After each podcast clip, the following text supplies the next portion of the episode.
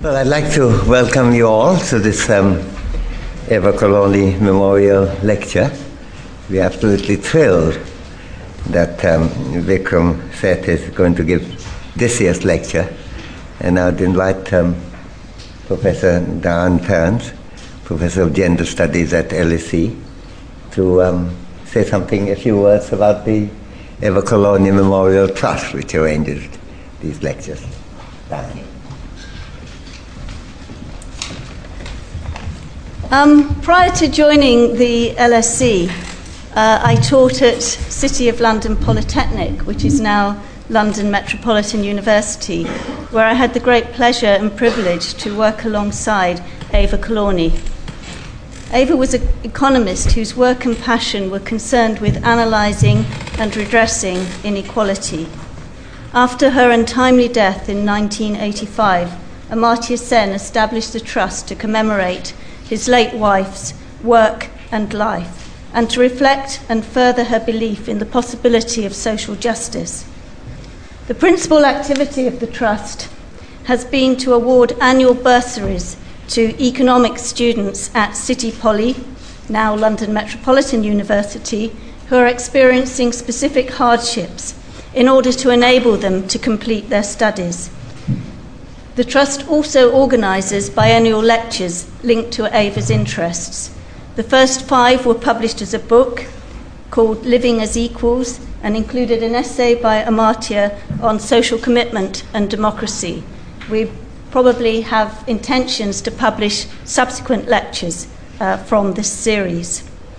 The Trust is managed by former colleagues from City Poly, friends and family, including Ava's two children Indrani, and Kabir. And it's chaired by Chris Elvin, uh, who's played a prominent role in organising tonight's lecture.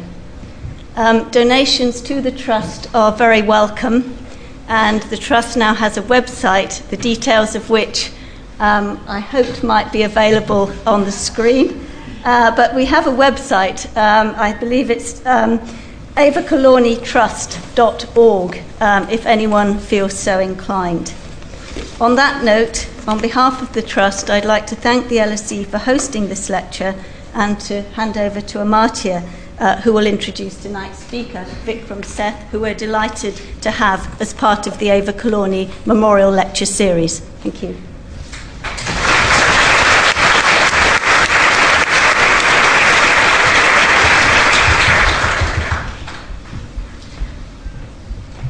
I will not actually introduce um, Vikram because uh, you're all here because you know who he is. Uh, we're all very, very happy he's here. It's not often that we have a, um, a marvelous poet, a, a great uh, novelist, a fantastic writer of non-fiction as well as fiction, and a really uh, absolutely wonderful human being, if I may say.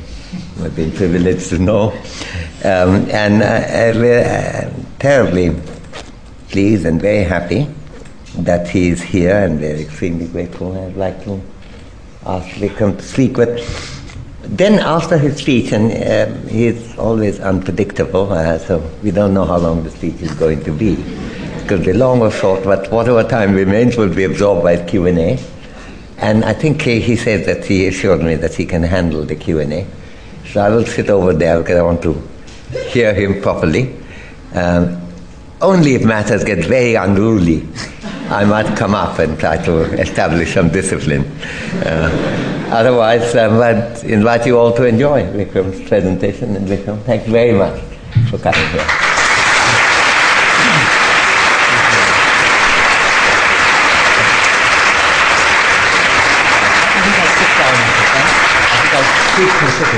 Don't know.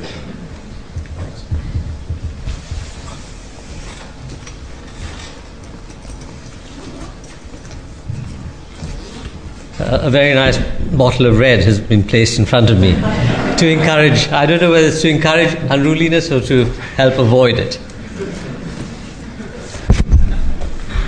Thank you very much, Amartya, and uh, thank you to the LSE and to the Trust for, for giving me this uh, opportunity to speak on, on, on a subject very dear to my heart. Um, I, I, I, usually uh, get quite nervous, uh, public, uh, you know, public speaking. I find it, it helps not to have to stand at a lectern, but to have a table, or in this case, a couple of tables on which to spread my books and papers. Um, and I find also the advice of, I can't remember, I think it was Gussie Fink-Nottle uh, of P.G. Wodehouse fame, who said it, it always helps to imagine that the entire audience, none of the audience is wearing socks. Not, it doesn't work very well with me. I, what I like to do is perhaps imagine myself in a drawing room uh, with my friends well planted in front, uh, and, um, well, as I say, uh, a, a, glass of something uh, more than drinkable in front of me. And actually, it's very appropriate that uh, I should be pouring a glass of wine because, both in, with regard to poetry and with, with regard to friendship, um, uh, this is the, the red liquid that, that, that matters. Now, if I were giving a lecture on war and peace, I suppose I should uh, be more sanguine in my tastes, but not today and not now.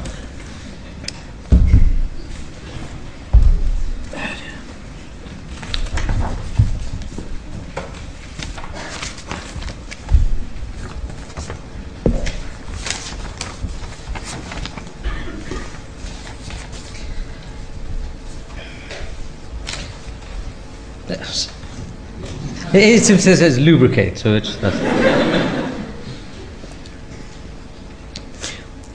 well, as we know, this is um, a liquid both uh, well important for the Persians uh, in their poetry, certainly for the Chinese in theirs, and for the Greeks in theirs. And I think um, it uh, entirely appropriate that when one talks of friends, as you'll hear later in the talk, um, the, the pleasures of food and drink, uh, of convivial company, of uh, conversing uh, unfettered with each other is very important in almost every uh, tradition of, of, poetry. And I see, um, not, not far from me, some friends who've actually helped me in the writing of my poetry. I won't name them for fear of embarrassing them, but at, in, in, the Golden Gate, I uh, acknowledge them in verse and uh, thank them uh, for friendship, refuge, ears, and views, and their surname rhymes with views. Um, the lecture is dedicated to uh, Eva Colorni, who, among many, many uh, talents, had a particular gift for friendship. And in a sense, I would like to dedicate this, this lecture to two friends of mine who uh, are also, I think, known to you, Amartya. Um, and, and, and, and may well be friends of yours. I know that you're friends of relatives of theirs. The first is, is, is, is Qamar uh, Begum F.R. Khan, who um, actually I can't embarrass these two people by naming them because they're both dead. Um, and, um, and they, won't, they will forgive me. Uh, uh, she was a friend and a neighbor of mine uh, in London, and she died in Lahore. Was it a year ago? Two years ago. Um, and that was it was to visit her really uh, when she was ill. Uh, I think on two occasions I went to Pakistan, which was where my father had been born in undivided India, and I was very glad both to see the country and also, of course, to see Qamar. Um, she was a person who was utterly good without being in the least boring, if you can imagine that. Um, uh, she was my home away from hers and Chini's, through whom uh, her daughter Chini, Nasreen Rahman, uh, through whom I knew, got to know both the generation above and her daughters and the generation below. But I'll come to this question of friendship and disparity in age a bit later. Um, Qamar was a, a, wonderful, wonderful cook. And what is very interesting is that she was very exacting about her cooking. If she didn't like it, she told you so. And if she liked it, she insisted that it was very good and that you had to try some. And this is something that I've tried to take to heart. In other words, one should be critical uh, of oneself, but not be so critical that you kind of undermine your own self confidence. And if you do do something that is good, you should at least extend to yourself the consideration that you extend to other people. In other words, in this kind of uh, um, sort of not exactly being a friend to yourself, that sounds too much like. Uh, sort of modern uh, psychobabble. But at any rate, one should, one should not be too unkind. Um, uh, the, the, what I'm wearing today, the bandi that I'm wearing, was something that she gave me. And um, when it came to me, it came without buttonholes. It came with buttons, but without buttonholes. now, of course, the fact is, when I complained, she said, But you never actually button it up. You're not supposed to button up the bandi. I said, Nevertheless. And I sent it back, and it went back to Pakistan. Buttonholes were made, and it came to me. so it shows that you don't really have to. I have a pretty. that, that a poor dress sense is no bar to being particular. And so, um, one sip for Qamar. And now to Sid. Now, Sid, um, Siddhartha Maitra, um, who died, uh, he was a, a wonderful uh, aviator and a great uh, um, uh, flyer, and he, he died in a plane crash um, young, very young. And uh, it was for him that I first wrote many years ago uh, an earlier version of this talk, which in fact I've only given there and many years later here, and once for another friend in India. Uh, um, in again an altered version, but uh, just a few words about about about Sid. He had no time for poetry at all, so presumably, had he been alive, he would have vetoed the subject but uh, he wasn't. He was a rationalist. Indeed, he was almost irrational in his belief in rationality. And despite his huge and uh, obsessive enthusiasms, as I said, for flying, uh, for climbing in the Himalayas, for the films of Satyajit, for Satyajit Ray, uh, for photography and much else, and despite his enormous openness and energy and, uh, and generosity, he seemed to believe not merely that, uh, that rationality was the sole cure to the ills brought upon the world by human passion and fanaticism and folly.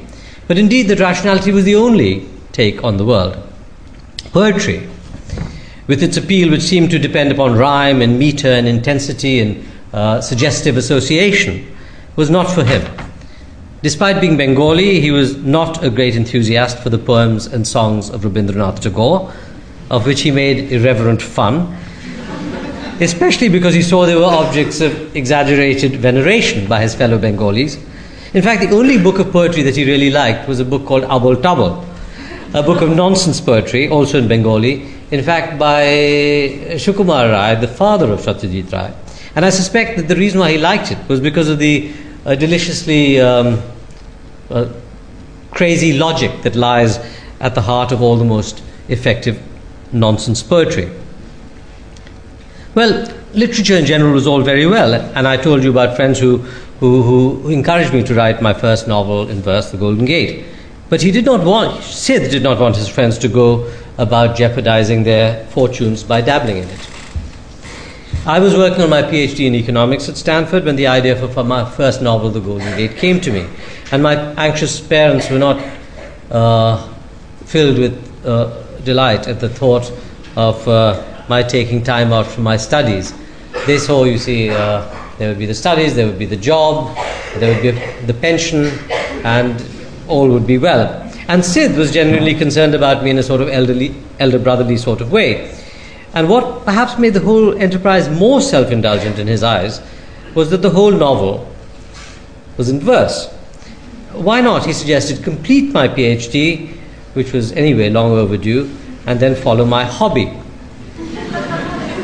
that I eluded his advice was not so much uh, his lack of persuasiveness or my strength of will, uh, but the fact that I was in the grip of an obsession.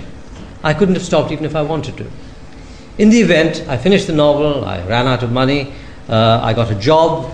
By some miracle, I found a publisher, got enough money to return myself and my books to, to Delhi, and left for home without getting my doctorate. I pointed out to Sid that I had spent 11 years at Stanford not getting a PhD, which had to be an achievement in itself. I also made an argument, beloved to economists, of sunk costs being sunk costs. but it is probably neither fair nor effective to use quasi rational arguments with hyper rationalists. Well, I thought, by way of segue, uh, talking of rationalism, uh, that I would begin my discussion of friendship by quoting from another rationalist, but this time someone who, unlike Sid, was both rationalist and poet, Dr. Samuel Johnson. It's very appropriate that I should be talking about Dr. Johnson here at the LSE because he was a fervent Londoner and just five, he lives within walking distance of this building. Uh, and he made that famous comment about when a man is tired of London, etc., he's tired of life. He was a scholar, so that follows the letter S. And then he made some very interesting comments about economics, which I took down from the internet today, but which I don't have time for. But here is the beginning of his poem on friendship, his Ode on Friendship, one of his earliest poetical works, which begins thus Friendship, peculiar boon of heaven, the noble mind's delight and pride, to men and angels only given to all the lower world denied. While love, a stranger to the blessed, parent of thousand wild desires, the human and the savage breast inflames alike with raging fires. Well, Johnson was someone who was a natural solitary and in many ways a depressive, and even had the reputation of being quite, quite misanthropic. But he struggled all his life with the question of how to relate to people to other people, somewhat against his own uh, natural bent. He recognized the importance of love, of friendship, of uh, professional association. Despite the energy that they absorbed, the distraction from work that they implied, and the, um, the vicissitudes that were, uh, were inherent in them. He was married briefly to an older woman, and he famously said that marriage, marriage has many pains, but celibacy has no pleasures. Uh, and one of his. The problem with Johnson is that the moment you quote something, you have to remain silent for a minute so that not only do, do, does people's laughter settle down, but they can absorb it because it's quite a complex uh, uh, formulation. Almost all his witticisms, uh, unlike those of Wilde, one really has to think quite hard about. Um, so he was married, I told you about that. Um, one of his most delightful poems is addressed to a young man who has just achieved majority, and one of his most moving poems talks of the death of an old friend at the age of 77, which again touches upon the point I made earlier about the range of age.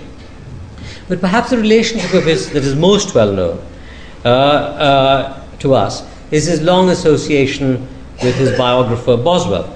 This was not exactly a relationship between equals, but it was nevertheless a sort of friendship. And this brings us to two quite interesting points, questions. First, does an association need to be of long standing before it can truly be termed a friendship? And secondly, does it have to be an association of equals? Now, Socrates said, and I'm sure several hundred sages have said since then, much the same thing, and it's not a particularly startling piece, startling piece of advice be slow to fall into friendship. But when you're in it, continue firm and constant. And George Washington, in a letter, wrote True friendship is a plant of slow growth and must undergo and withstand the shocks of adversity before it is entitled to the appellation. Uh, I'm, but I'm sure, despite these, uh, these uh, uh, um, uh remarks, I'm sure that we were all, or almost all of us, experienced at some time friendship with someone we've never met before. Well, unlike love, you can't really fall into friendship across a crowded room. Uh, you've at least got to talk to the person. Uh, but, but still, it is um, the case that the rapport is sometimes so, um, so swift, so immediate, and so delightful that you can count the person immediately as a friend. And one such uh, recipient of fast track elevation uh, was the woman to whom the, the um, 19th century uh, Anglican clergyman and wit, Sydney Smith, addressed the following remark over dinner. Madam, I have been looking for a person who disliked gravy all my life. Let us swear eternal friendship.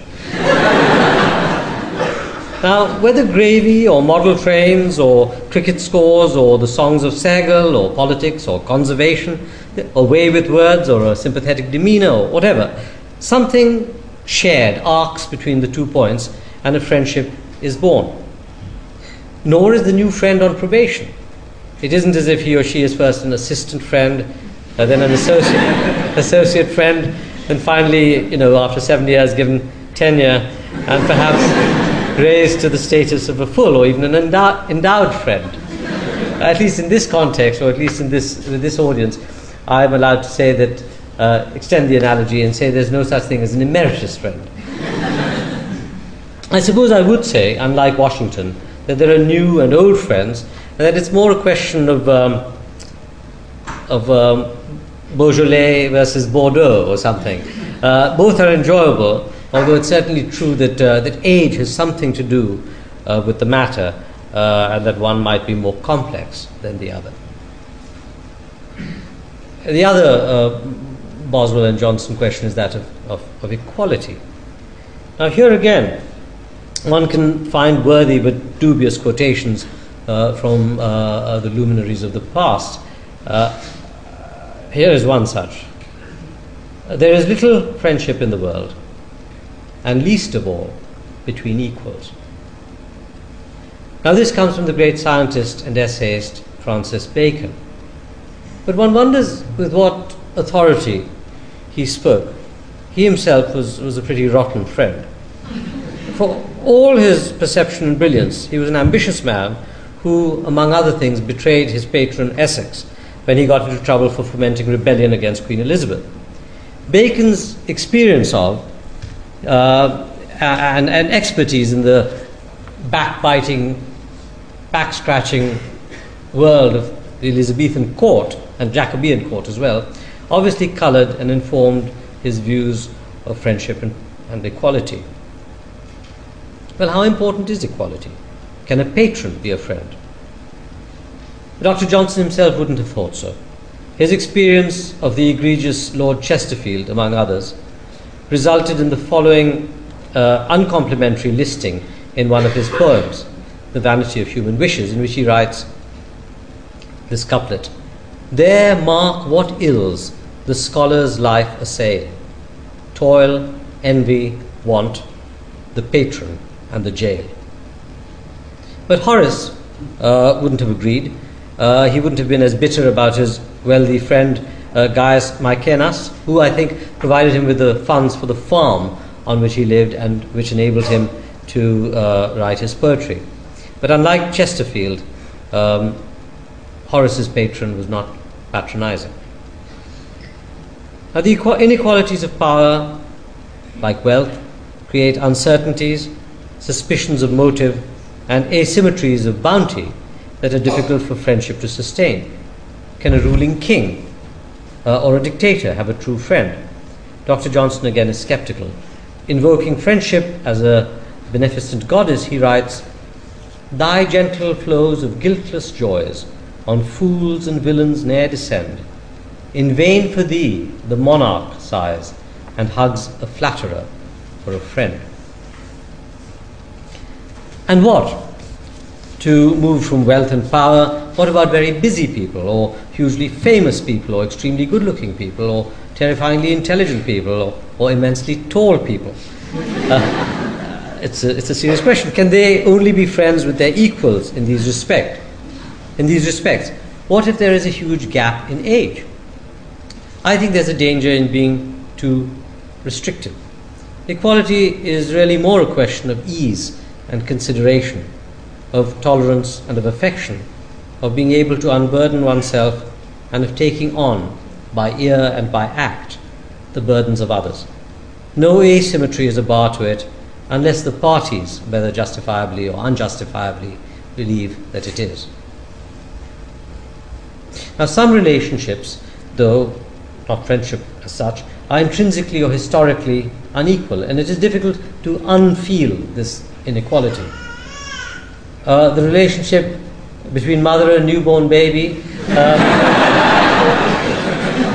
between God and human, let's say, or the gods and humans. Um, though I said between parents and children is very difficult. Between siblings, perhaps that's not the case. Between people and pets, all these are difficult to square with friendship. And indeed, why would one want to? These relationships have their own depth, their own quality, their own significance, their own charm. Perhaps, as in Bhakti or Sufi poetry in the Indian or Persian traditions, one may address God as a friend or a lover, but friendship is a bilateral relationship, and it's doubtful if God would take the same view of the worshipper as the worshipper takes of God. Well, what about friendship's great rival, or, or rivals, or perhaps double headed rival? Um, romantic love and sexual passion, which Dr. Johnson contrasted in that poem that I read to the detriment of love. Well, this is a huge subject, and it's impossible to get into it now. The Greeks would very likely have agreed with Dr. Johnson. For them, Aphrodite was often viewed as a dangerous and unpredictable and, and treacherous uh, goddess. Sexual passion was primarily destructive, with very little to do with romantic or even generative power. And later, Byron called friendship love without wings, but omitted to mention that it, it is its wings that could lead to a crash, especially if you fly too close to the sun. Um, elation and dismay, uh, sexual ecstasy and bitter alienation, the sense of being uniquely treasured, and the jealous agonies that come when this exclusivity is threatened. What do all these have to do with the less volatile comforts of friendship? One can perhaps live without romantic love, but can one live without friendship? The one need might last a few decades, but the other is with us from the age of 2 to 102 or beyond. I speak as one who's you know, currently unattached, so perhaps I'm giving love a, a rough ride and not a fair share. But even uh, long, long-standing marriages and other long-standing relationships that have begun romantically, uh, do they decline into friendship or do they advance into it? The whole tradition of love poetry between men and women is outside the scope of uh, today's uh, talk, despite the fact that it may overlap with or contrast with the poetry of friendship, and despite the fact that the word friend is quite often used as a staple of this other genre. And again, today, and for the same reason, where one man is writing to another or one woman to another, and the feeling expressed is primarily uh, or, or largely romantic or sexual, I've left such poems untouched. They include some of the most wonderful and memorable poems in literature, works by Shakespeare or Byron or Mir or Rumi or Sappho or Platen, just to take a few examples. And they're well worth exploring, but, but sadly not here, not here and not today. Now, all this is on the plane of abstraction, and I'm not in the business of writing an essay on friendship uh, along the lines of Montaigne or, or, or Emerson, but rather to address the relationship between friendship and poetry. To make things less abstract and as a sort of slideshow, I've chosen a number of poems which I'll read to illustrate various po- points. And for the sake of variety and interest, I've taken them from two very different linguistic traditions. I've also excluded poetry uh, from plays or poet- verse, uh, plays that are written in verse uh, because friendships depicted there emerge from plot and characterization rather than from direct address and invocation. So there's nothing, for example, from Kalidas or Shudraka uh, on the one hand, or from Shakespeare's plays, for example, uh, wonderful depictions of true friendship, though they involve, and also friendship of a different nature, such as is exemplified by uh, Enobarbus or Hal or Brutus uh, or Iago. Well, the two languages I've chosen are English and classical Chinese. Um, the translations from the, the, Chinese are my own, and they're taken from a book called Three Chinese Poets. These are 8th century Tang Dynasty poets Wang Wei, Li Bai, and Du Fu.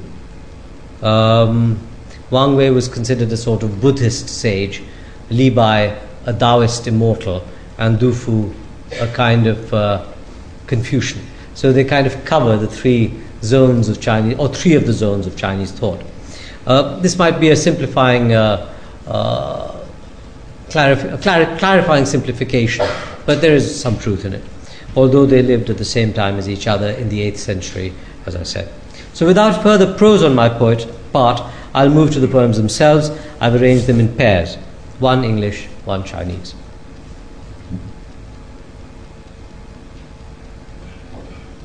Well, the first pair of poems relates to food and wine, to inviting a friend for a supper, uh, for a meal, or talking about a meal that's taking place. Um, because this is, of course, a staple of friendship, talking easily, um, unbuttonedly over, uh, over a meal. The first uh, poem is from the Elizabethan and Jacobean poet uh, Ben Jonson. Well, he was also a playwright, but as I said, I'm not talking about his plays at the moment, I'm talking about his lyric poetry, and it's called Inviting a Friend to Supper.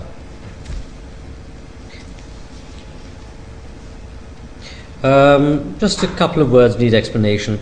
Uh, the word cates means uh, dainties or dishes. The word coney means rabbit.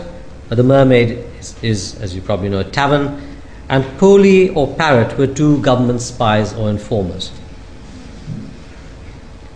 Inviting a Friend to Supper by Ben Jonson. Tonight, grave sir, both my poor house and I do equally desire your company. Not that we think us worthy such a guest, but that your birth will dignify our feast with those that come, whose grace may make that seem something which else could hope for no esteem. It is the fair acceptance, sir, creates the entertainment perfect, not the cates. Yet shall you have, to rectify your palate, an olive, capers, or some better salad, ushering the mutton, then a short legged hen, if we can get her, full of eggs, and then lemons and wine for sauce. To these a coney is not to be despaired of for our money. And though fowl now be scarce, yet there are clerks, the sky not falling, think we may have larks. I'll tell you of more and lie, so you will come. Of partridge, pheasant, woodcock, of which some may yet be there, and godwit if we can, gnat, rail, and ruff too. Howsoever, my man shall read a piece of Virgil, Tacitus, Livy, or of some better book to us, of which we'll speak our minds amidst our meat. And I'll profess no verses to repeat.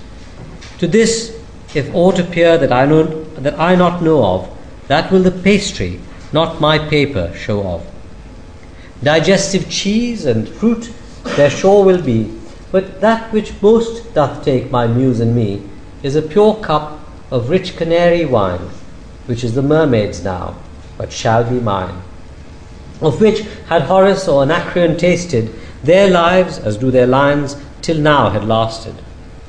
Tobacco, nectar, or the Thespian spring are all but Luther's beer, to this I sing. Of this we will sup free but moderately, and we shall have no poley or parrot by. Nor shall our cups make any guilty men, but at our parting we shall be as when we innocently met no simple word that shall be uttered at our mirthful board shall make us sad next morning, or affright the liberty that we'll enjoy tonight.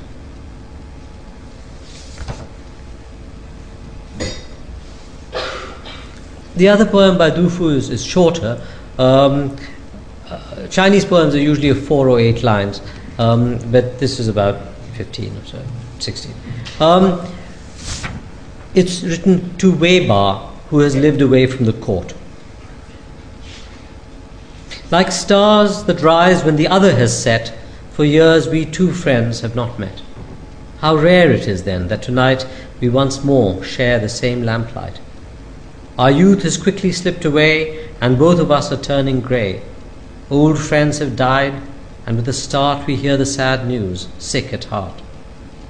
How could I, twenty years before, know that I'd be here at your door? When last I left, so long ago, you were unmarried. In a row, suddenly now your children stand, welcome their father's friend, demand to know his home, his town, his kin, till they're chased out to fetch wine in. Spring chives are cut in the night rain, and steamed rice mixed with yellow grain. To mark the occasion, we should drink ten cups of wine straight off, you think. But even ten can't make me high, so moved by your old love am I. The mountains will divide our lives, each to his world, when day arrives. The other pair of poems that I'll read um, is touched upon slightly in Du Fu's poem, and it's about the sorrow of the loss of friends um, the missed opportunities, the things that could have been said but weren't said, things that could have been done but were left undone. The first poem is by Dryden, John Dryden, um, 17th century. It's written to a younger man, uh, John Oldham, who was a schoolmaster uh, and a poet, a satirist in particular, to the memory of Mr. Oldham. There are a couple of classical references, but I won't. The poem loses nothing by not having them, them clarified. Farewell, too little and too lately known, whom I began to think and call my own. For sure, our souls were near allied, and thine cast in the same poetic mould with mine. One common note on either lyre did strike, and knaves and fools we both abhorred alike. To the same goal did both our studies drive, the last set out, the soonest did arrive. Thus Nisus fell upon the slippery place while his young friend performed and won the race. O early ripe, to thy abundant, to thy abundant store, what could advancing age have added more? It might, what nature never gives the young, have taught the numbers of thy native tongue. But satire needs not those, and wit will shine through the harsh cadence of a rugged line, a noble error, and but seldom made when poets are by too much force betrayed. Thy generous fruits, though gathered ere their prime, still showed a quickness, and maturing time but mellows what we write to the dull sweets of rhyme. Once more, hail and farewell. Farewell, thou young, but are too short Marcellus of our tongue. Thy brows with ivy and with laurels bound, but fate and gloomy night encompass thee around.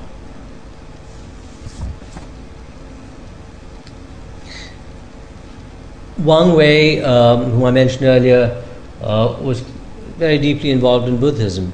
He was associated with the, with the imperial court for a while. Um, his wife died when he was quite young, and he retired to, to his country estate um, and took very little interest in, in affairs of state, uh, but got involved more in, in philosophy, spent uh, time writing poetry, was a wonderful painter as well, though none of his paintings are extant, only School of Wang Wei, and also a great calligrapher. And it was said of one of his works that it was uh, a triple glory of painting, calligraphy, and of poetry. Um, but paper is fragile, unlike words themselves, which have lasted 13 centuries. Lament for Yin Yao, who was again a student, a much younger man than his than, than he was. And the only thing that needs to be explained is non-rebirth, which is uh, basically Buddhism. In Chinese, it's called uh, the words that were used by Wang Wei is non-birth, uh, wusheng, but I translated it as non-rebirth because that was actually what was what was meant. Liberation from the cycle of, um, of rebirth. Lament for Yin Yao. How long can one man's lifetime last? In the end, we return to formlessness. I think of you waiting to die. A thousand things cause me distress. Your kind old mother's still alive, your only daughter's only ten. In the vast, chilly wilderness, I hear the sounds of weeping men. Clouds float into a great expanse, Birds fly but do not sing in flight. How lonely are the travellers! Even the sun shines cold and white. Alas, when you still lived and asked to study non rebirth with me, my exhortations were delayed, and so the end came fruitlessly. All your old friends have brought you gifts, but for your life these too are late. I failed you in more ways than one. Weeping, I walk back my gate.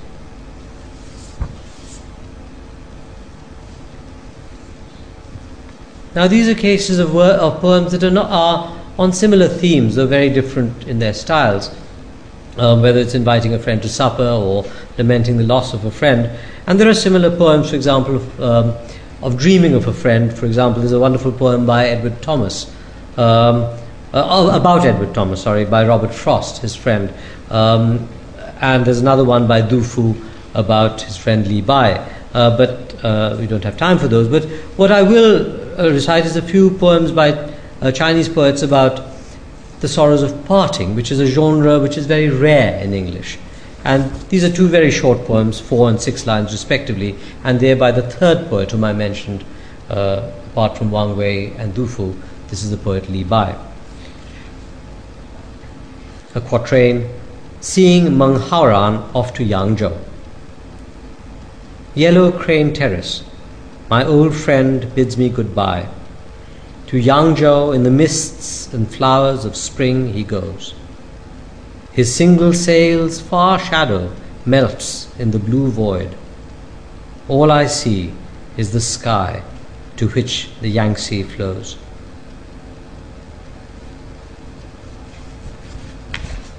Parting in a wine, sh- in a wine shop in Nanjing, also by Li Bai. Uh, Wu is a region in China. Breeze bearing willow cotton fills the shop with scent. A Wu girl pouring wine exhorts us to drink up. We Nanjing friends are here to see each other off. Those who must go and those who don't, each drains his cup. Go ask the Yangtze which of these two sooner ends, its waters flowing east, the love of parting friends. Now, this kind of poem is, as I've said before, rare in English, and for that matter, it's quite rare in, in, in, in Indian uh, um, uh, lyric poetry as well. Parting from a friend is not the kind of thing that, on the whole, English or American poets wax lyrical about. But in classical Chinese poet, uh, uh, literature, every third poem seems to bear a title such as In Response to Vice Magistrate Chang or at Qizhou, bidding farewell to Zu the Third, or in the white snow, sending off Officer Wu, who is returning to the capital. And this is especially true of Tang poetry, Tang Dynasty poetry. In general, Chinese literature pays proportionately far, far more attention to friendship, and particularly to parting from friends, than English literature, or indeed European literature on the whole. And for the most part, I like these poems. Uh, they've got an intimacy and informality that makes a change from the intensity of the love poetry with which Western literature is so richly endowed, or some would say riddled. Um, unless the poetry in Chinese literature becomes formulary, which is actually quite often the case as well. And sometimes these poems seem to me to have a greater integrity, because a friend, unlike a lover, does not need to be wooed by exaggeration. In fact, it was poems of this sort which moved, so moved me in translation that I decided many, many years ago to learn Chinese. I'll try to give a few tentative reasons as to why Chinese poetry in particular should be so rich in such poems.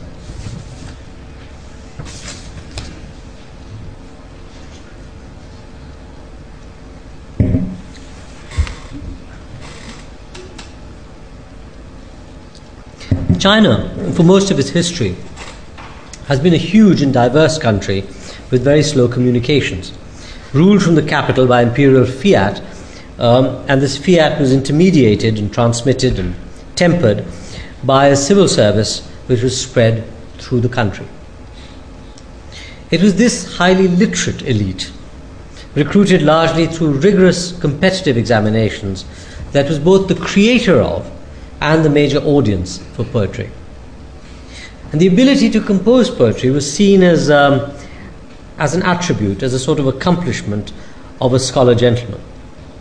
It was also accepted as a kind of medium, a profound medium, uh, in a climate of censorship for the expression or the indirect expression of moral or political philosophy. It was quite often difficult to express things any other way without being executed or exiled. So it was quite natural when parting from a friend to express your views of the world to some extent and to present him with a piece of poetry or a piece of calligraphy, or indeed both encapsulated in one.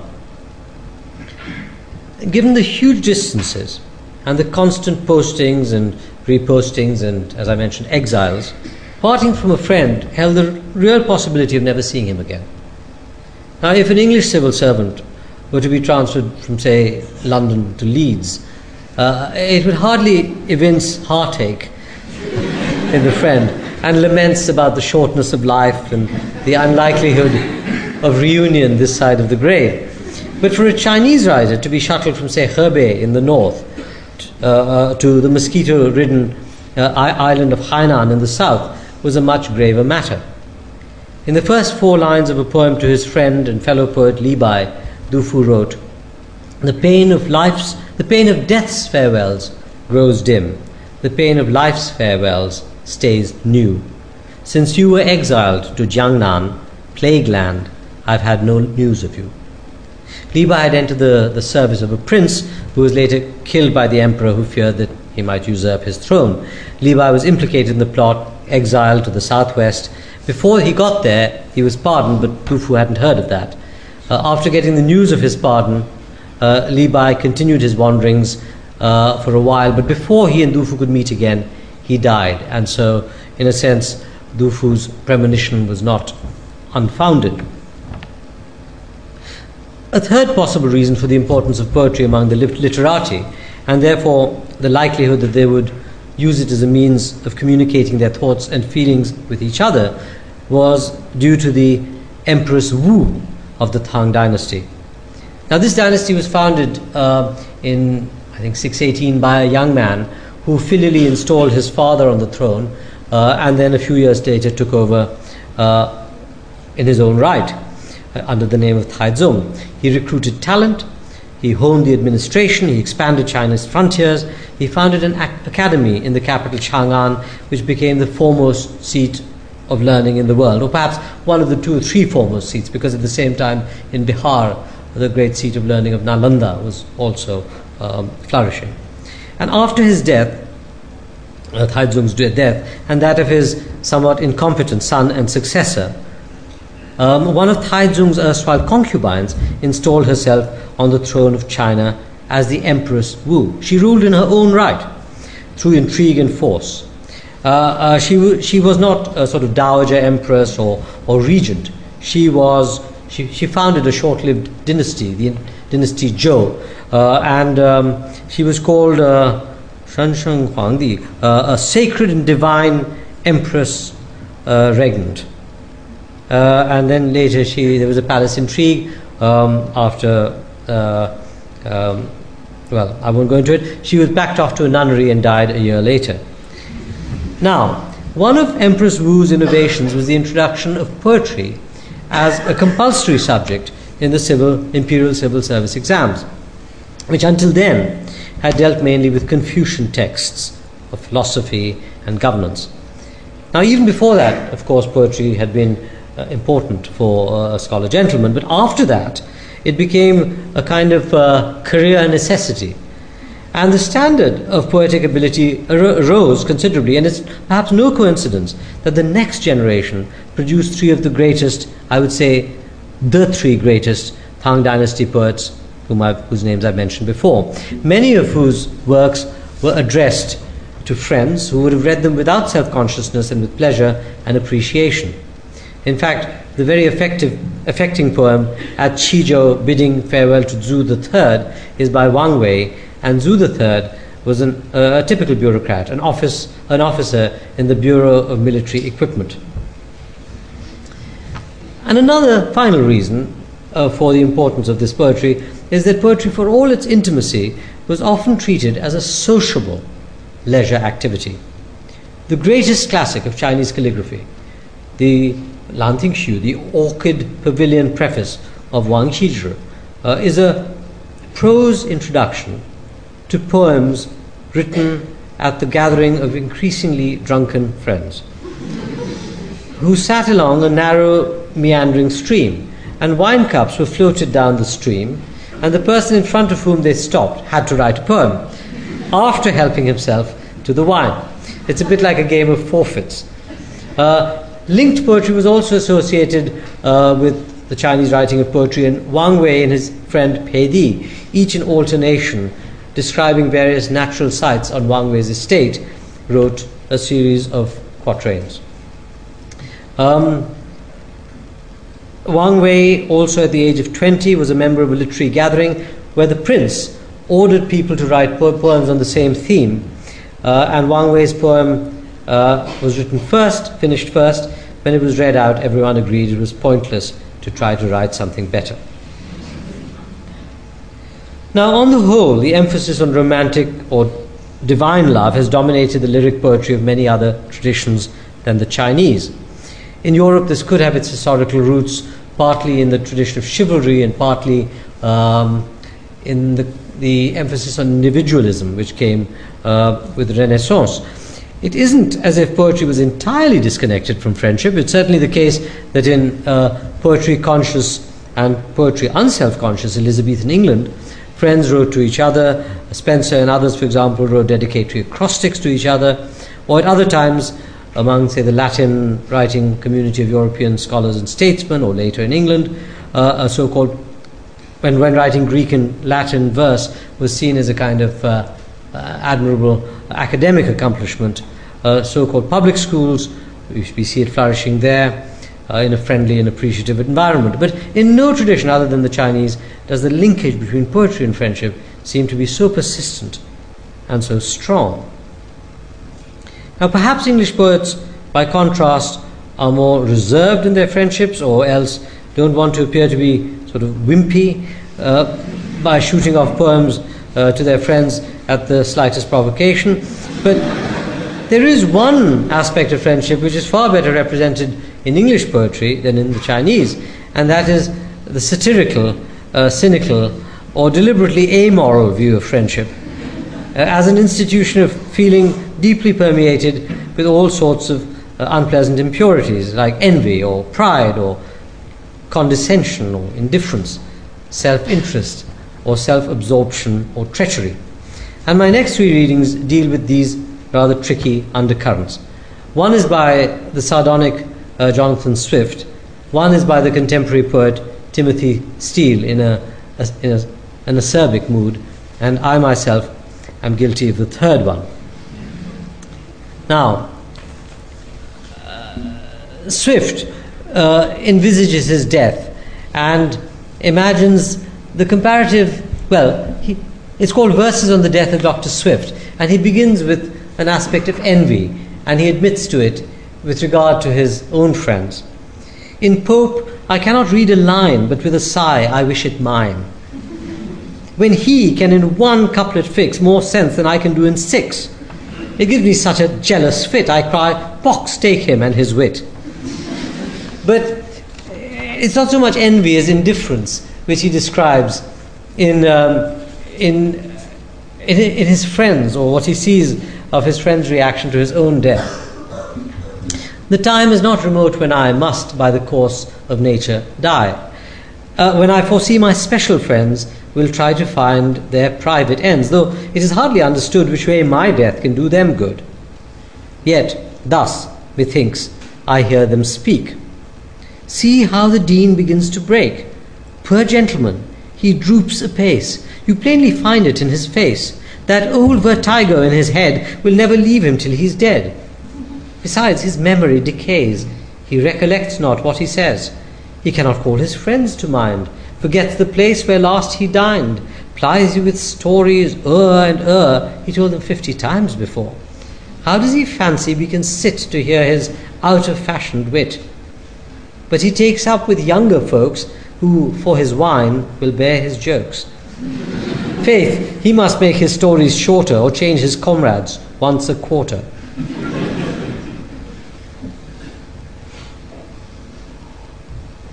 He hardly drinks a pint of wine, and that, I doubt, is no good sign.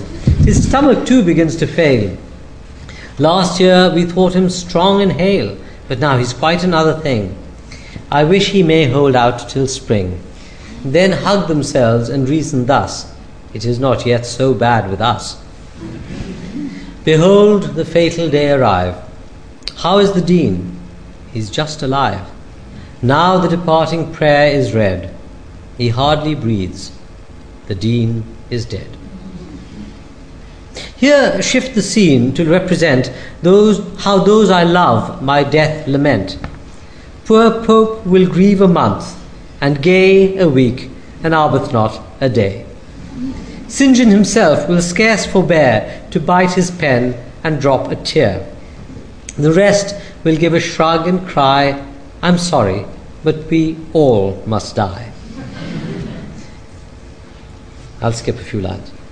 My female friends, whose tender hearts have better learned to act their parts, receive the news in doleful dumps. The Dean is dead. And what is trumps? Then, then Lord have mercy on his soul. Ladies, I'll venture for the vole. Six deans, they say, must bear the pall. I wish I knew what king to call. Madam, your husband will attend the funeral of so good a friend. No, madam, 'tis a shocking sight, and he's engaged tomorrow night. My Lady Club will take it ill if he should fail her at quadrille. He loved the Dean. I led a heart. Uh, his but dearest friends, they say, must part. His time has come. He ran his race. We hope he's in a better place. well, from indifference to non reciprocity. This is a wonderful poet, Timothy Steele. Uh, and I dedicate my book, The Golden Gate, to him. He was teacher to me, and it was not just that he taught me some of the skills of verse, but that through his own poetry, I decided that it was possible to write in rhyme and meter and be completely of your times, to be moving and uh, humorous and um, and clear. At least those are the virtues I aspired to, and which he certainly uh, attained. This is called Pal by Timothy Steele. When we're together, you invariably ask advice and consolation. I don the mask of sympathy, lips pursed as you run through tales of misfiring conquests, a snafu involving an irate Ms. and a Mrs. who teaches yoga. What a sad world this is. So difficult, so fraught with complication. Concluding, you express appreciation. So kind of you to always hear me out. I need a friend, a true friend. Well, no doubt. Yet if I ever speak to you in kind, you grow nervous, tense. Uh, my problems just remind you of meetings that you're late for. Uh, so distressing your situation, yes, but I have this pressing engagement. Fair enough. But you should know I've wearied of this curious quid pro quo. You talk, I listen. When I talk, you flee. and I'm afraid, though it distresses me, I'd best forego the joys of our relations henceforth. As for your future lamentations, one listener should prove as good as another. It's not a friend you need, friend, but a mother.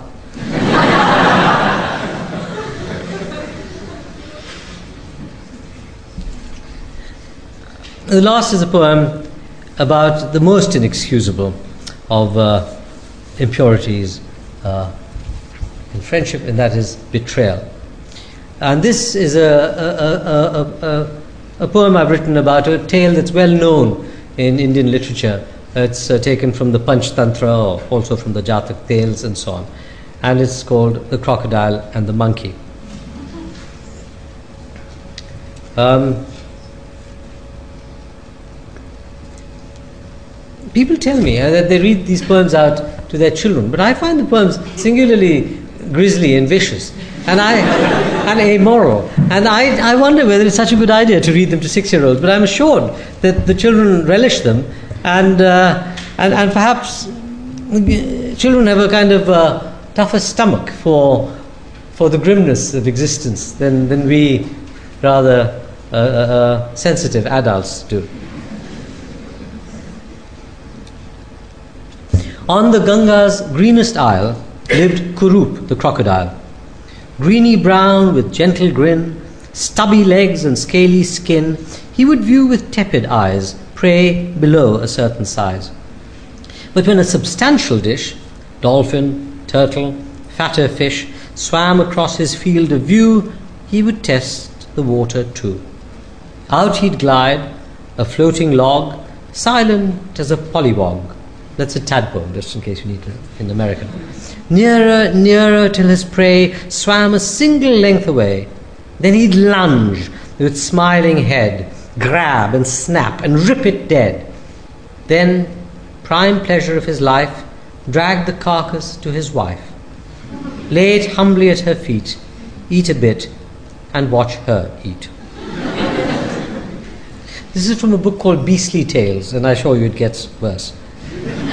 All along the river bank, mango trees stood rank on rank, and his monkey friend would throw to him, as he swam below, mangoes gold and ripe and sweet as a special summer treat. Crocodile, your wife, I know, hungers after mangoes so that she'd pine and weep and swoon, mangoless in burning June.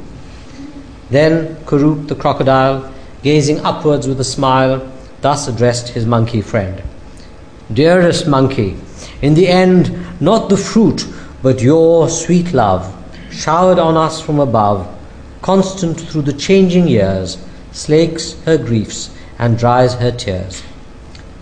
This was only partly true. She liked love and mangoes too.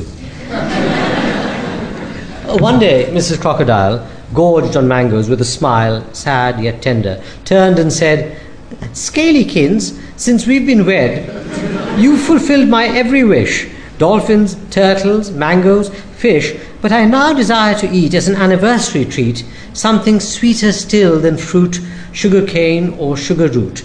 I must eat that monkey's heart. What?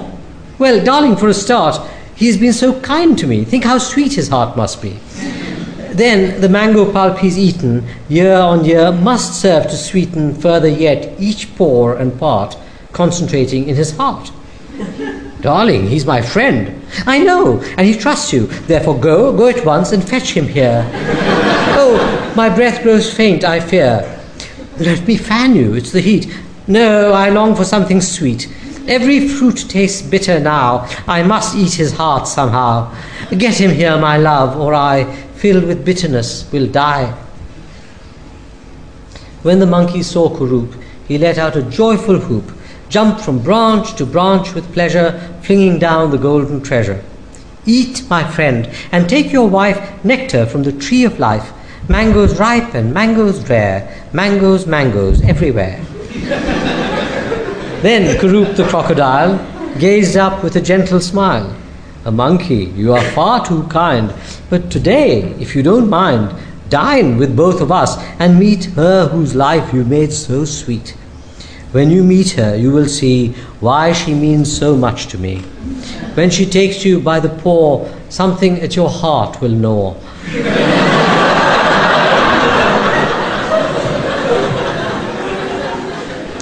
When you gaze into her eyes, you will enter paradise. Let us share our gratitude. Uh, let us show our gratitude, share our friendship and our food. Dear Kurup, dear crocodile, you can swim from isle to isle. I can leap from limb to limb, but my friend, I cannot swim, and your island's far away. If I get a boat some day, nonsense. Jump upon my back. You're no heavier than my sack filled with mangoes to the crown. So the monkey clambered down, bearing mangoes and delighted with such warmth to be invited. They were just halfway across when the crocodile said, Toss all those mangoes in the water. But these fruits are all I brought her. You yourself are gift enough, said Kurup in accents gruff. Ah, my friend, that's very gracious. Well, my wife's not so voracious, and I'm certain that today she won't eat fruit. By the way, uh, tell me what your breast contains. Mango nectar fills your veins. Does it also fill your heart? Said the monkey with a start. What a very curious question. Well, she might get indigestion if it's too rich, I suspect. What? Your heart. My heart. Correct. Now, Kurup said with a frown, which would you prefer? to drown in the Ganga or to be gutted by my wife and me. I will let you choose your end. After all, you are my friend. Then he slowly started sinking. Oh, wait, the monkey said, I'm drinking, I'm thinking. Uh, death by drowning, death by slaughter, death by land or death by water. I'd face either with a smile for your sake, O oh crocodile. But your wife's felicity, that's what means the most to me. Noble lady, how she'll freeze, numb with sorrow, when she sees, having prized my ribs apart, that my breast contains no heart. If you had not rushed me so, I'd have found the time to go to the hollow where I keep heart and liver when I sleep. Half my brain, a fingernail, cufflinks, chutney, and spare tail. I had scarcely woken up when you asked me here to sup. Why did you not speak before? I'd have fetched them from the shore. Now, Kurup the crocodile, lost, then quickly found his smile. How my sweetheart will upbraid me. Monkey, monkey, you must aid me. Well, the monkey placed his paw thoughtfully upon his jaw. Well, although the day is hot and I'd really rather not, we could go back, fetch my heart, check its sweetness, and depart. so the crocodile once more swam the monkey back to shore, and with tears of thankfulness, mingled with concern and stress, worried what his wife would say with regard to his delay, begged his friend, Come back at once. I'm not such a double dunce, yelled the monkey from on high. Tell your scaly wife to try eating her own wicked heart, if she has one for a start. Mine's been beating in my breast night and day without a rest. Tell her that, and as for you, here's my parting gift. He threw mangoes, squishy, rotten, dead, down upon the reptile's head, who, with a regretful smile, sat and eyed him for a while.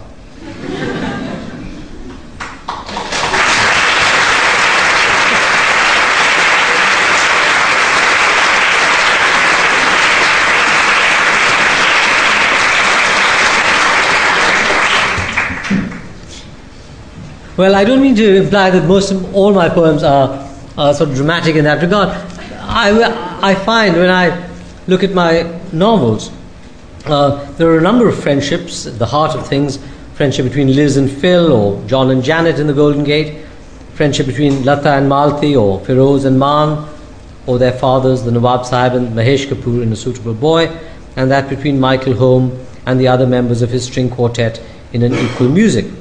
But when I looked at the lyric poetry I've written, I found that despite all that I've said today in praise of friendship, there were far more love poetry, poems than friendship poems, no matter how freely I define the term. But in order to salve my conscience, my conscience in this regard, I've selected one short poem written many years ago when I was a student at Stanford. It's called A Style of Loving. Light now restricts light now restricts itself to the top half of trees. The angled sun slants honey colored rays that lessen to the ground as we bike through the corridor of Palm Drive. We too have reached a safety the years can claim to have uncreate the years can claim to have created. Unconsummated, therefore unjaded, unsated. Picnic, movie, ice cream, talk, to clear my head, hot buttered rum, coffee for you, and so not to bed. And so we have set the question aside gently. Were we to become lovers, where would our best friends be? You do not wish, nor I, to risk again this savoured light for noon's high joy or pain. Incidentally, the friend to whom I wrote that poem was someone who inspired the first scene in The Golden Gate, my first novel, where John meets his loyal ex girlfriend Janet in a Chinese restaurant. I had written lots of poetry before, poetry as such, lyric poetry, but The Golden Gate, being both a novel and a long poem, was my stepping stone between poetry and fiction. Now I realize that I'm much better known as a novelist than a poet, but I see myself primarily as a poet and only and, and as a consumer of poetry, and only incidentally as a novelist and a consumer of novels. The pleasures, the insights, the consolation, the memorability of poetry are more intense, I feel, than those of the more outgoing form. The novelist has to understand people and the world and an environment uh, and a rich and believable context. The lyric poet presents a much more limited world, but in a voice that speaks to one in certain moods when discursiveness will not do, and one need, when one needs to believe that others have felt the way that one feels. And because poetry is much more memorable, owing to meter and rhyme and a more concentrated choice of words, we can often enjoy it without the need to lug around those irksome and often bulky physical objects, books, Prose is difficult to remember, but the incantations first created, perhaps hundreds of years ago, by strangers, possibly even by foreigners, get wired into our brains, and we can draw upon them when our heart needs them. A line from Emily Dickinson may take off the edge of one's despair. Uh, a phrase from Pushkin can help reconcile one with the world. So, poetry is a pleasure and a solace and a giver of insights, and so is friendship. And it is the undramatic and individual ties of friendship that bring me back to where I started today in dedicating this talk to, to Qamar and to Sid. When the, the ties of friendship break, there's pain no matter what the cause. And if the cause is death, well, there's no remedy and there's no undoing. It becomes a question of coming to terms with it. And the more one loves someone, the more that one has got out of their company, the greater the pain. But it can also be said in the long run the richer the memory, the greater the gratitude that the bond existed at all. Of course, as we grow older, our dead friends begin to un- outnumber our living friends. And one has to reconcile oneself to this as part of the human condition. Still,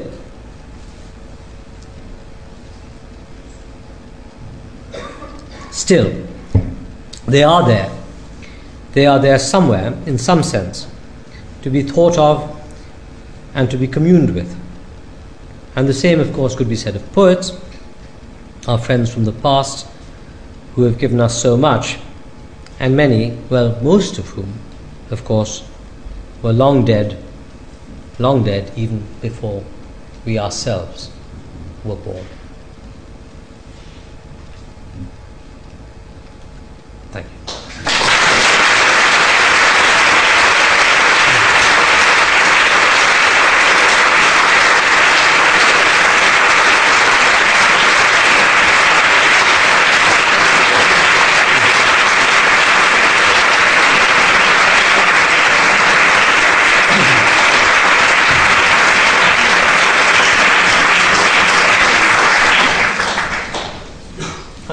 I'll take a few questions.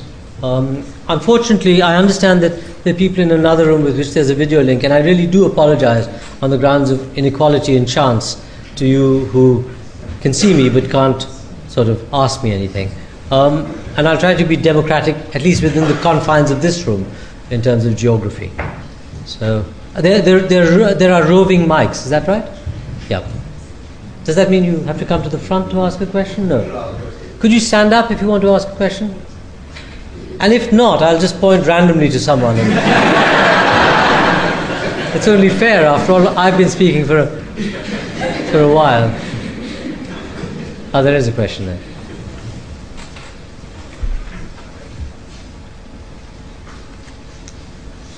Thank you, Vikram. Uh, thanks for exploring different uh, forms of friendship and commenting beautifully on that. Um, one thing I have always thought about that before having friendships with the external people, we also have to focus on friendship with the self. But especially in the literature, um, it, like description of friendship with the self has always been looked down as a reflection of narcissistic tendencies and self obsession. Have you found any instances in the in under any poetic tradition Yes. that people have actually the poets have actually explored this in detail? It's an Thank you. interesting thought. I, I, I, I, um, I do agree that you know an obsession with oneself uh, can lead to uh, accusations, and I think justifiable accusations of egotism or self-obsession, or as you said, uh, narcissism. Um, and uh, but I think that the idea of, of writing a poem to one's own soul or to oneself, there have been cases of that. For instance, a wonderful poem by Leopardi to himself, a stesso, and um, a very dark poem, of course, but that can be seen as a meditation almost on the way the world is. Where uh, I, I think I was using, when I talked about being a friend of yourself and this kind of psychobabble, what I really meant was that you can you have to be reasonably tolerant to yourself, and that was a, one of the lessons I learned from Qamar, who praised her own cooking. But I do think that um, it's very difficult to be one aspect of friendship to oneself is missing, which is the other. You know, you don't get that response, that response, that riposte, which is such a pleasure of friendship. Even with people who are dead, if you converse or commune with them, you get a different take on them, knowing their personality. But with yourself, you kind of you know yourself all too little and you know yourself all too well. And so I think it's difficult to that extent to to be a friend in the sense that I was interpreting friendship.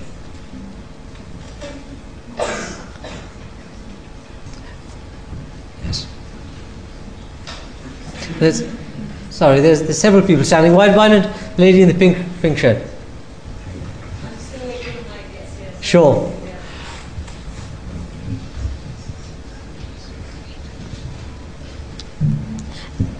I think I want to ask a question that a lot of the young guys and girls here want to ask. Do you think Right. there can be true friendship between girls and guys without the physical attraction and, and love and everything that goes with it? Or do you think that's a bunch of nonsense that guys tell girls just to get dates? Well, in my role, not just as poet and novelist, but as agony uncle.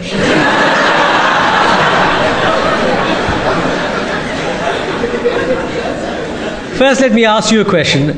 Do you mean straight guys? well, personally, personally, I feel it's possible regardless. I think it's more difficult for someone who feels a sexual attraction for someone else to to to have only a friendship, but it is certainly possible, and it can develop into something quite wonderful, or maybe it's just a ploy to sort of get to the first base, so to speak. Whatever it is, I do think it is possible, and I think it depends upon the caliber and the generosity and the forbearance and the charm and all the other qualities of the persons concerned. And I think you should not be too skeptical about it because that really does make it very difficult. Because the more you profess, the less unself conscious you are. So if, it's refer- if you're referring to a particular thing, then I would say give the guy a chance.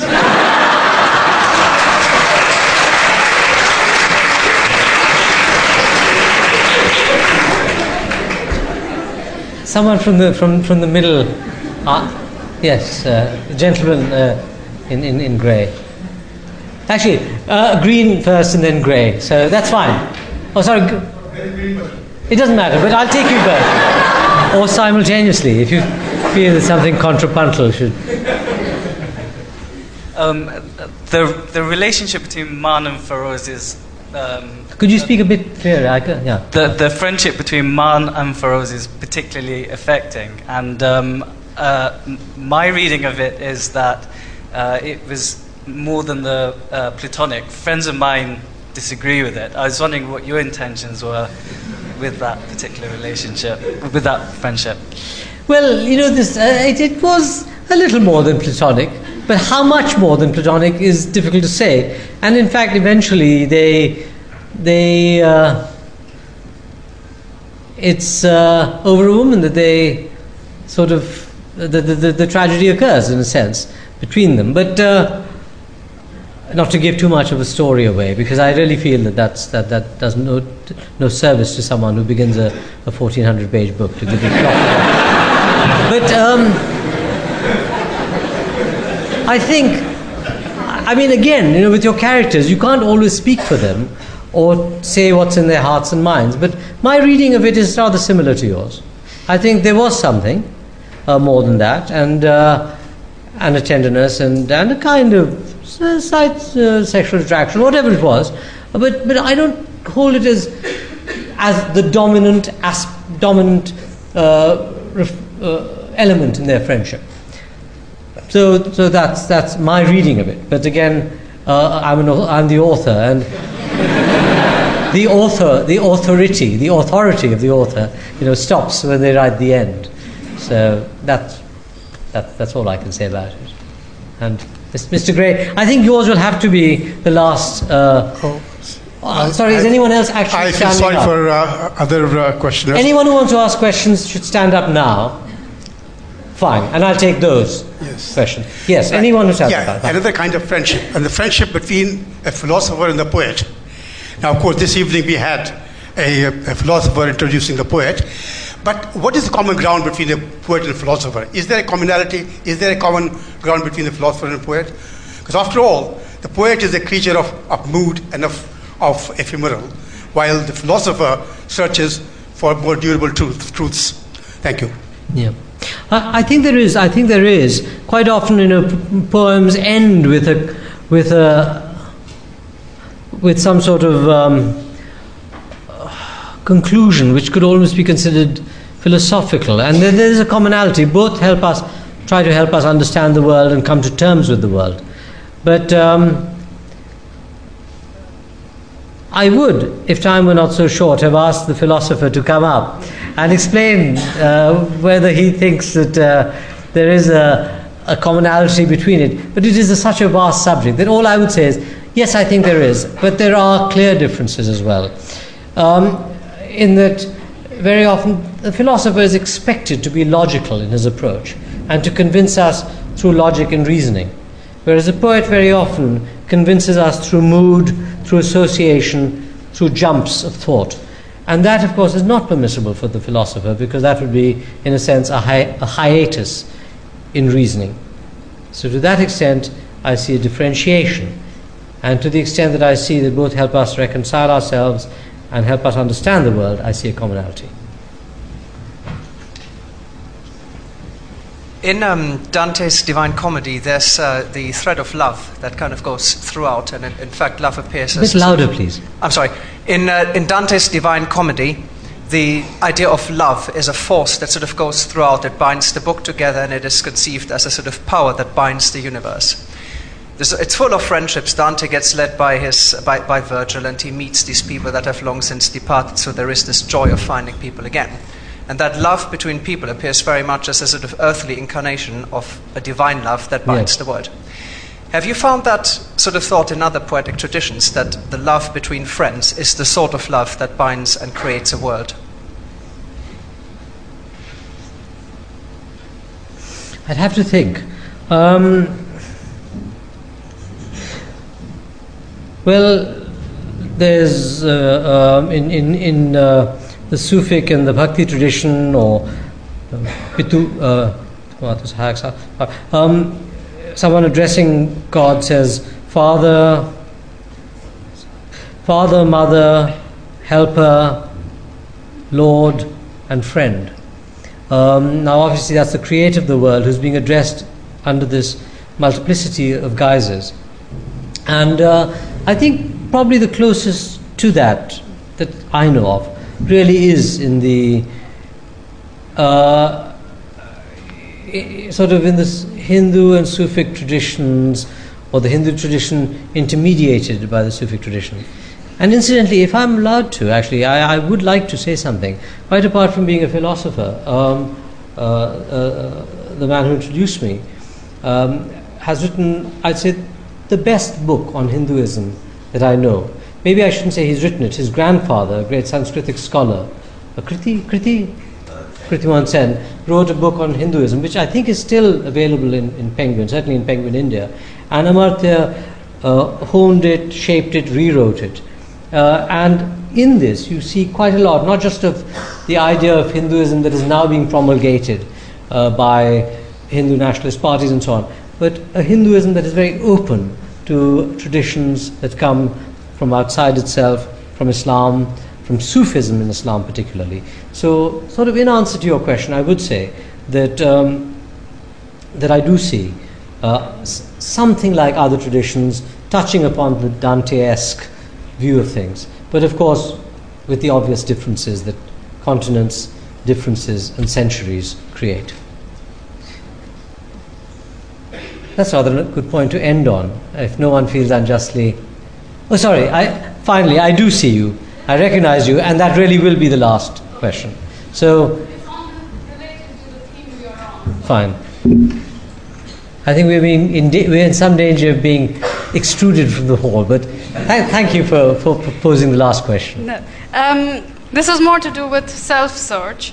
Um, friendship has a lot to do with attraction. We get attracted to people, and friendship gives us what we don't have, we can't find in ourselves. But at the same time, there is a thought that um, even when you've searched, you haven't met anyone as mad as the mind, even our own mind. Do you ever experience moments when you say, I don't want any friends, I don't want any books, I don't want any music, I just want myself with my mind? Your thoughts on this? Uh,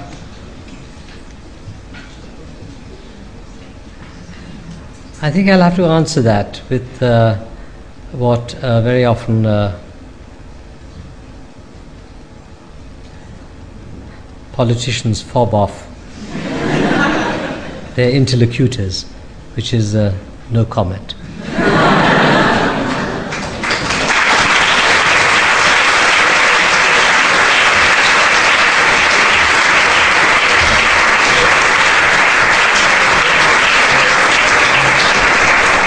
Well, this has been a fantastic evening, Vikram. Thank you very much. It's a, both magical and totally enjoyable. It's extraordinary to think Vikram converting a large audience into a gathering of friends.